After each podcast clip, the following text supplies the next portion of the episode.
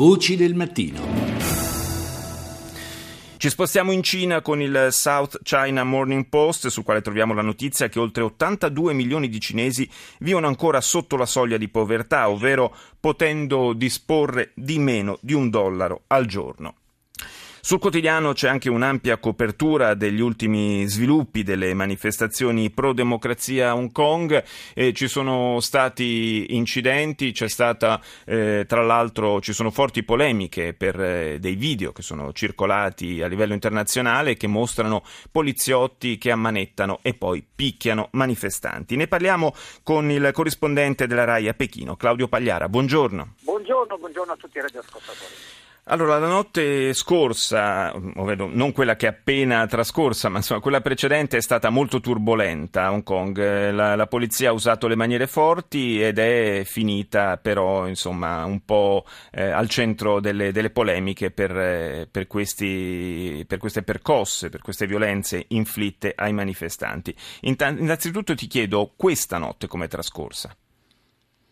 Sì, ovviamente le immagini e le testimonianze della, delle, degli studenti e, dei, e, anche del leader di, di uno dei leader del partito civico eh, pestati dalla polizia hanno ovviamente surriscaldato gli animi, hanno in qualche modo ridato vigore alla protesta che sembrava avviata verso una fase eh, calante. E dunque ci sono ancora più eh, partecipanti al sit-in che, eh, ricordiamolo, continua perché la polizia si rimosso alcune barriere, ma il luogo principale della protesta che è davanti al Palazzo del Governo continua a essere eh, occupato dai manifestanti che hanno lì, tra l'altro, eretto eh, centinaia di eh, tende e, e, passano la notte. Naturalmente le immagini di ieri hanno creato un grosso, una grossa ego e hanno anche convinto molte persone a tornare a dare il sostegno a questa eh, occupazione pacifica questa area centrale di Hong Kong. Sì, fra l'altro, fra l'altro era, era una, le manifestazioni avevano perso un po' di slancio, avevano perso un po' di intensità sì. e, e, si erano anche,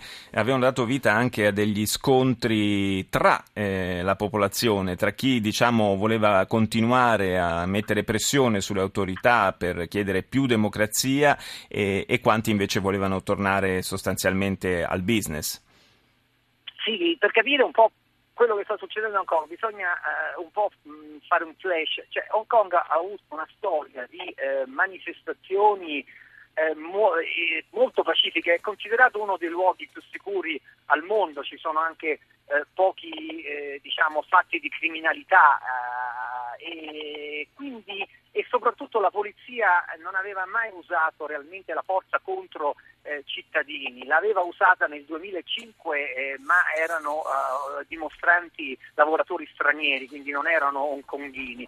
Questo uso della forza contro eh, cittadini è un fatto nuovo e quindi sciocca, magari le immagini che noi vediamo in Italia, abituati purtroppo a ciò che accade nei nostri stati a volte dopo le partite, eh, certo. non sembrano, dico, ma eh, nell'immaginario uh, di Hong Kong non era mai successo. Ora il, questo militante so, uh, Zhang del, del, partito civico ha mostrato alle telecamere i segni di percosse e ha anche mh, dire, fatto un esposto alla magistratura eh, ventilando dire, eh, pene molto severe per i poliziotti che lo hanno percosso. C'è il video che tra l'altro eh, mostra chiaramente che una volta già immobilizzato è stato percosso per uh, un paio di minuti, del tutto quindi in maniera ingiustificata. Ora eh, su questo è dovuto intervenire anche il capo della polizia che ha promesso un'inchiesta indipendente, ha detto che l'ufficiale che era a carico di quel piccolo gruppo